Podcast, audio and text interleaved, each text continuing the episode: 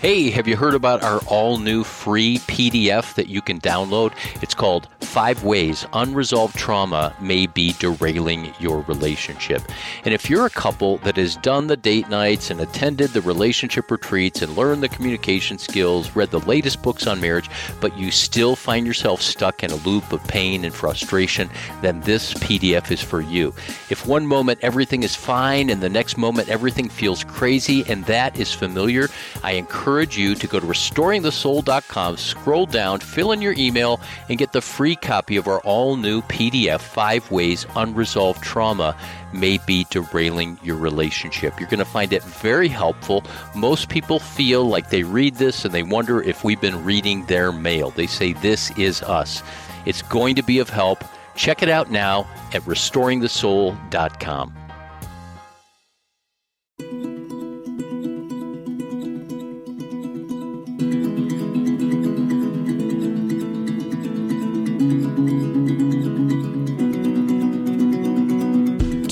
questions haunt every life, writes Andy Crouch. The first, what are we meant to be? The second, why are we so far from what we're meant to be? Welcome to Restoring the Soul. I'm Michael John Cusick, and this is the podcast that helps you close the gap between what you're meant to be and what keeps you from being all that. Hello, friends. Welcome. I'm so happy that you're taking the time to listen today. If you were listening to part one of this conversation, you heard how Nate Larkin is a very special man who has been given a great, great gift the gift of recovery that he has dedicated his life to passing on to others, specifically passing on to men through the Samson Society, the organization that he founded.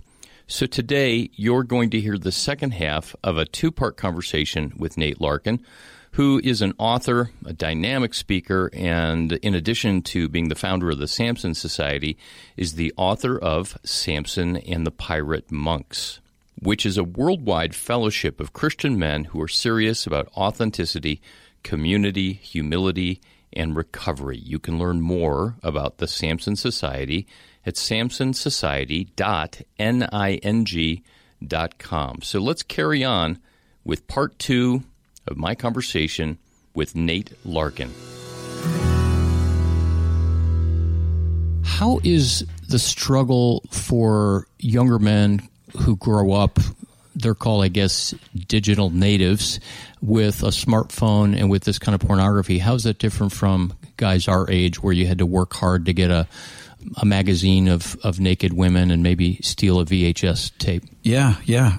You know, I think, you know, that first generation of kids who have grown up on full motion video in unlimited quantities, that first generation is just now hitting the beach. And what we're seeing is the effects are nothing short of devastating. The statistics are alarming. 31% of male millennials suffer from a, some form of erectile dysfunction. Most of it uh, porn related. The way uh, the the hookup culture that has developed out of porn um, has just eviscerated relationships, made so many young people leery of marriage, uh, uh, uh, uh incapable of commitment, so unwilling to trust. We are you know, as is uh, several people have said lately, we're in the middle of a massive social experiment. Uh, and we're just now finding out how it's going to turn out. And I'm uh, what I'm doing now. I'm doing not so much. I when when we started Samson Society and when I wrote Samson and the Pirate Monks, I was under the impression that a guy pretty much had to be in his early 40s at least uh, to be able to hit the wall hard enough to change, to get the gift of desperation. Um, what I'm finding now is that the guys who are coming to me now, desperate for help, and some of them just very deep in the weeds with all kinds of sexual perversion, are in their early 20s. But they've been mainlining the hardcore porn that I didn't see till I was a married man. Right. Since they were eight, nine, ten years old. Yeah, so it's gotten so much worse, so much more quickly. Yeah. And they become desperate yeah. much quicker. Yeah. Well, if there's any redemption in that, that they start their recovery process at a younger age. But yeah. the downside is, of course, that literally little children are being addicted. Yes. Talk to me about these 450 chapters around the world for mm-hmm. our listeners that um, have not been to the website or yeah. been to a Samson Society meeting. What what does it look like? Yeah, um, you know, a Samson meeting, uh, typically our groups are not big. We have a few clusters of large meetings in metropolitan areas, but the typical Samson meeting is just going to be mm, six or eight guys in a room somewhere. Uh, it's a scripted meeting, a one hour meeting, without an anointed leader. Leadership can rotate. Anybody who can read can lead. So there's a, there's a little meeting format, a suggested meeting format to follow. And uh, uh, with, with, we open with prayer. We do have a confession of faith. Uh, we're an explicitly Christian group. We're a company of Christian men. One thing that sets us apart from classic twelve step recovery.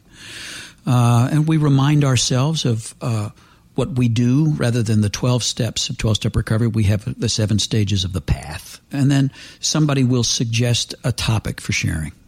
Then, if it's a larger group, uh, if it's, uh, uh, we'll count off to get into groups of, oh, five, six, or seven guys. And now you're free to share during that sharing time to talk uh, out of your own personal experience around that topic or anything else that's of pressing importance to you. And while you're talking, nobody's allowed to interrupt, ask you questions, uh, or even pray for you. Uh, what they're allowed to do is what Christians are not known for, which is listen to you. And when you're done, uh, they say thank you no crosstalk yeah. for the uninitiated 12 steps. There, there's not this literally across the group saying, oh, well, this was my experience. It's just literally listening. Let's not fix each other. So this is a safe place to kind of undress. Yeah. And to explore the truth. There's there's some people that might be going, well, that, that, doesn't sound very helpful. You know, there's no advice, there's no insight, but there's something so powerful about in some ways almost more powerful of speaking and not having people respond because like you said you are naked it's yeah. just out there yeah and the listening and the acceptance is is palpable yeah yeah now we always have a meeting after the meeting I was going to ask you about that. Yeah. Because that's what I love. It's like you do life together. Yeah. That's a requirement. Yes. Is to have the meeting after the meeting. Tell me about that. So the meeting after the meeting is we adjourn someplace else. We go to an Irish pub here in town. And uh, we'll take up a few tables. They know us there. They give us a special, and we talk. And it's there that you can press back a little bit on a guy if you have traction with him. If some trust has been established, you can say, "Hey, you know, tell me some more about what you were sharing, or let me tell you what helped me." Uh, but you don't bring that. And then the other thing we say is that you know, Samson meetings are great. Uh, I never regret having gone to a Samson meeting. I always leave going. I, sometimes I have to drag myself there, but I always leave going, man, I'm glad I went. it's the exact opposite of every trip to an adult bookstore, a massage parlor, or mm. whorehouse I ever took. Wow. I would kind of God go in on a tractor beam, not even thinking. And I always left going, why did I do that? I'm never going to do that again. Um, the meetings are great, but what we say is Samson's not about the meetings it lives between the meetings. Hmm. It's in daily, honest conversation between men. So we encourage guys within the meetings to get themselves what we call a Silas, a trustworthy traveling companion for this stretch of the road. Somebody that they're going to call, at least leave a voicemail with, check in with once a day, hopefully uh, get together with once a week. And uh, that is the most difficult thing to do um, picking up the phone and making that phone call is uh, is an admission that I need help. It's hard to do, but I don't know of anything that we recommend that has greater spiritual benefit. That's the humility again. Yeah, right. And so what we say is on any given day, every man needs help and every man has some help to give. Everybody needs a Silas. Anybody can be a Silas. So let's practice some noble brotherhood. I have experience of that being a really powerful thing, both in and out of the 12 steps. But let's talk for a minute about this Christian idea of accountability. Yeah. Which in some ways is like this this new spiritual discipline that's you know came out yeah. of the early church fathers when to my understanding i never really started hearing the word accountability until promise keepers in the mm-hmm. in the mid and late 90s that men need accountability yeah and yes we do but how do we do accountability wrong um, and what is it about recovery in 12 steps that gets it right? Yeah, I think uh, the classic evangelical accountability, the kind that I grew up with and experimented with and failed with, was all shame based. The idea that if I have to report to somebody about my failure, uh, my fear of losing status with them will be enough to prevent me from failing. That whole arrangement is based on a number of flawed assumptions, not the least of which this crazy idea that typically we set it up on a weekly basis. I'm, we're going to meet our accountability partner on a weekly basis. He's going to ask the hard questions. We're going to give him the answers, and that's going to be enough to keep us between the lines. Right. That's As if as if God knowing um, is not enough, right? right, yeah. Somehow, first of all, it's based on this crazy idea that I have the capacity to hold it together for seven entire consecutive days when all of my life experience says otherwise. Right. And the assumption is that if I don't masturbate, look at porn, act out sexually, that I'm okay. Then I'm not sinning, yes. Right. Yeah. Yeah, so yeah. it's it's So I narrow my focus. It's a very phar- Pharisaical thing to do to say that if I can just keep this set of rules, I'm good. and the irony is that it keeps us locked in utterly to the self sufficiency. Even Yes. though I'm quote connecting with you, confessing my sins, I never have to really trust you or trust God that I'm okay as Yeah. I am. I'm yeah, as performing. This is just my passion, so I can't wait to read your book. Yeah, yeah. My experience is that by the second meeting, I was always lying uh, because I couldn't. Uh, I, I couldn't keep the promise, Yeah. And I uh, I was desperately afraid of losing status in the group. There's a list of questions that I was read early on about, you know, what did you look at this week? Who did Yeah. you talk to, et cetera? And then the last question is, are you lying? Yeah, yeah. And I became really good at lying about that question. no, exactly. No, I'm not lying. so they needed a, a sixth question of, are you lying that you're lying? No, I'm not lying that I'm lying that I'm lying. But isn't it wonderful to be able to say that we're all BSers and self deceivers? Yeah, it's one of the standard readings in a Samson meeting. As uh, as we open, we say we are natural natural loners, natural liars. Yeah, Wow. Wow. Do you ever get men who just go, I'm not sure I'm ready for that? Sure, we get this. Ha- uh, uh, it happens quite often where a guy will come in. Uh, maybe he's been pushed by his wife, or maybe he has a he's just had a really close call with the consequences of his behavior, and he'll come to Samson. And uh, boy, I mean, it'll hit him hard, and he'll leave going. You know, I, I can. Uh, I don't need that. I can. It was those guys really need it, I'm sure, but um, I've learned, and I can. I can pull it together. Yeah. Somebody somebody used to refer that.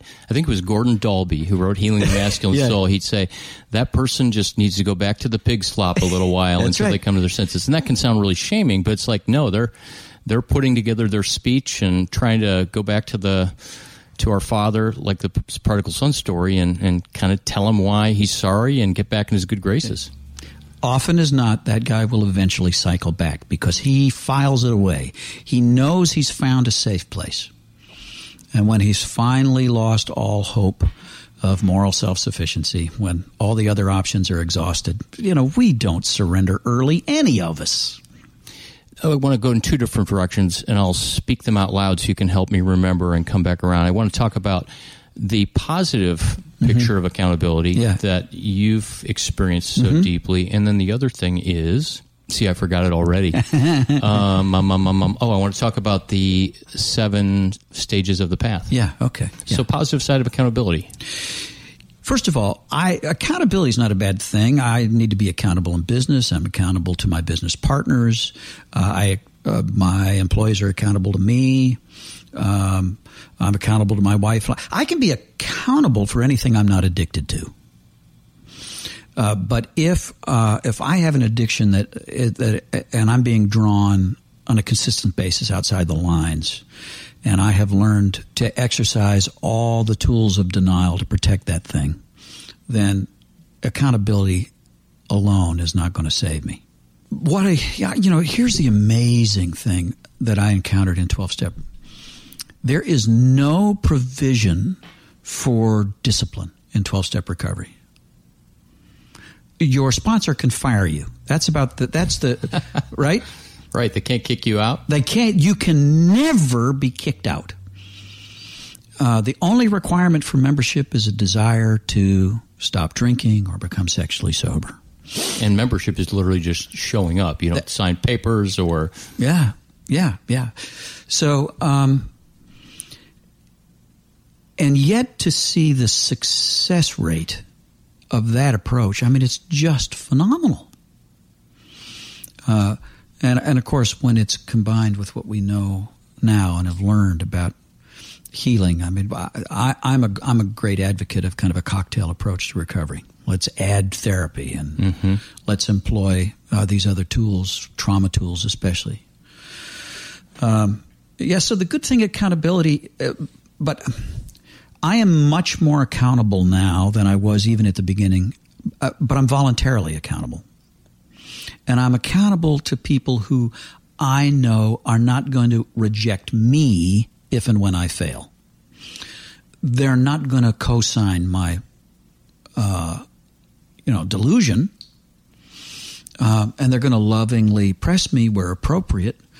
But my uh, their love for me and my status with them is never going to be altered by my performance. And it's not shame based or fear based. No, not at all. Because yeah. it's voluntary, like yeah. you said. Yeah. Yeah, that's good, healthy accountability. And I'm, I'm so grateful that you introduced the term accessibility into our corporate vocabulary because I think that describes much better what we're shooting for. Uh, what I really like about it is its global implications. I'm not just accountable for a behavior or a target or a, you know, or a threshold. Um, uh, I'm giving you real time access to my life. Yeah. And the minute we do that, even in small doses, we're countering the self sufficiency. Yeah. Um, and I don't know, I use the word access, accessibility kind of synonymously with mm-hmm. humility, but yeah. that idea of I'm going to, I'm going to let you in. I love Merton's quote, um, uh, Fred Merton, who manages the Starbucks down the street. No, Thomas Merton, he, he said that humility is being precisely who you are before God and another person at any given time. Wow. And that idea that humility, you know, is not lowering myself. Mm-hmm. Uh, even one popular definition is humility is not thinking um, less of yourself. It's thinking about yourself less. Mm-hmm. That's a little closer, mm-hmm. but it's thinking that you don't have to be anything other than yeah. you are. Yeah. So I remember the question I was going to ask, and then we'll circle back around to the seven stages. Let's talk for a minute about powerlessness, yeah. because the, the, the, first step of the 12 steps mm-hmm. is that I admitted that I was powerless over fill in the blank. Yeah. yeah. Why is why is admission of powerlessness the foundation of it all? because I have to uh, I have to stop striving. As long as I fail to understand that I'm powerless over something, I am still going to attempt on my own to master it. And that's going to keep me in isolation and it's going to separate me from the only power, uh, from, from that power greater than myself that's my only hope for freedom. It's so tricky, though, uh, because there's a fine line. You hear guys saying, "Well, I'm not powerless. I can do all things through Christ who strengthens mm-hmm. me," and oftentimes that's just like a a plaque on the wall yeah. that they might believe in their head, yeah. but it's not something you can't allow Christ to strengthen you unless you give access to Him, right? And right. unless yeah. you trust Him in your powerlessness. Yeah, yeah. I hear that all the time, though. Yeah, yeah. It's Christ in me who can over. So I've got to surrender to Him and stop trying to do it. So, talk to me about the seven stages that are part of the Samson meeting, and these are in the back of the book, right? Samson exactly. Yeah, yeah. All the essentials of the Samson Society are on a single page that we call the charter. It's got three columns: the fact, the path, and the pact. So, the fact is a seven-part statement of faith, very broad, and. Uh, the path is uh, what we do, and the pact is the equivalent of the 12 traditions. It's the principles under which we operate. I took a lot of inspiration from the fact that when Bill W. wrote the 12 steps for the first time, there were six. And it was the, with the help, the input of some other guys, including Sam Shoemaker, that it, they were later, later, broken down to 12. So there's nothing sacred about uh, that structure. Also, one of the first things that you'll be told if you go to a 12 step meeting is that if you want to stay sober, you're going to have to get a sponsor. If you want to get sober and stay sober, you got to get a sponsor. That was a recognition that uh, AA came to over time, but wasn't included in the 12 steps. So uh, our path, uh, the path as we describe it, uh, you know, it begins with uh, an acceptance of the fact. So, so you know, stage one is believing the fact. I surrender to God in simple faith, making no promises but merely asking for his aid. And that is always that's the highest step. That's the toughest one to that's do. That's the hardest part to make no promises, right? Yeah, because exactly. repentance is always well, I have to feel really bad about myself and tell God how I'm going to do better tomorrow. that's right. And then uh, on down the road, I, you know, uh, I begin attending meetings of the society, and from its members, I select a Silas, a twelve, uh, a trustworthy traveling companion for this stretch of the road. As we go down the path, um, I become uh, as honest as I can be, admitting to God and to my Silas the course and consequences of my attempts to live apart from God. So that's uh, that's kind of fourth step work if we're in a twelve step world. As I'm hearing all this, it's just uh, deep, deep, deep discipleship. Yeah, I mean, all you're doing is talking about the heart and the inner world. Yeah. in relation to how you're growing. Yeah, right, right, right and then I will move on to sur- you know surrendering those defects to God and asking Him to do for me what I can't do for myself, and then I become then I make uh, as God makes it possible. I uh, and where it's appropriate and will not harm anybody, I make amends for damage I've caused. Uh, if amends are impossible or inadvisable, I demonstrate my repentance in other ways. And uh, you know, the end of the uh, the path is I offer myself as a Silas to others. Hmm, mission. It's that service component. Yeah. This we keep this freedom by giving it away. That's so powerful. Um, my father died uh, three years ago with 44 contiguous years in AA. Mm. I went to my first AA meeting when I was five, and I always wondered why he was so involved in AA, and it wasn't until I got older, uh, but the 12th step. Mm-hmm. And I remember literally on Friday nights, we'd get a dozen donuts, mm-hmm. 12 pack of Pepsi in the cardboard carton, and we'd go visit somebody, and he'd sit in the kitchen with a man yep. and do a 12 step call. Wow. Um, and five years ago, a man back in Cleveland Facebooked me and said he was going through his dad's toolbox, mm-hmm. and in the bottom of that toolbox was a note that my dad had written one of the men he was sponsoring. Oh. And he read this note to me. It was just so moving. Um, mm. And this man was just said, "So your dad was involved." And um, I think it's easy to dismiss that idea of almost like it's a tack on or an add on that that part of mission. But part of recovery is giving back to men yes. who need it. Yeah, and it's escape from my uh, obsessive self concern. Hmm. Was there a time when you couldn't do that because you were so good at giving mm-hmm. and performing? Did you need to take time off? Oh, from that? absolutely, absolutely. Yeah. How'd you know when you were ready? Uh, when my sponsor told me I was, and when my wife became comfortable with me doing it. Uh, Allie's got really good radar. I- interestingly, she she actually says that my voice has changed. Hmm. She used to, uh, you know, I was a pastor for five years, and she would uh, it, it, drove her crazy to hear me preach because although um, my vocabulary is good and my syntax is good, I had what she called uh, my important voice. Mm. And it really was a voice that I put on that was somehow attached to the persona. Wow. When uh, it just, the first time she heard me teach when I, after recovery, she couldn't stop talking about was that it was my voice and not my important voice. Wow. Yeah. Maybe what recovery is is getting our voice back. Maybe our true self. Yeah. Who we really are. Yeah. Nate, there's so much more we could talk about, uh, and hopefully we will again. But thank you for your time today on restoring the soul. It's been a joy. Thanks. You've been listening to Restoring the Soul with Michael John Cusick produced by Brian Beatty and supported by generous listeners like you. To learn more about our life changing intensive counseling process for couples and individuals, visit restoringthesoul.com.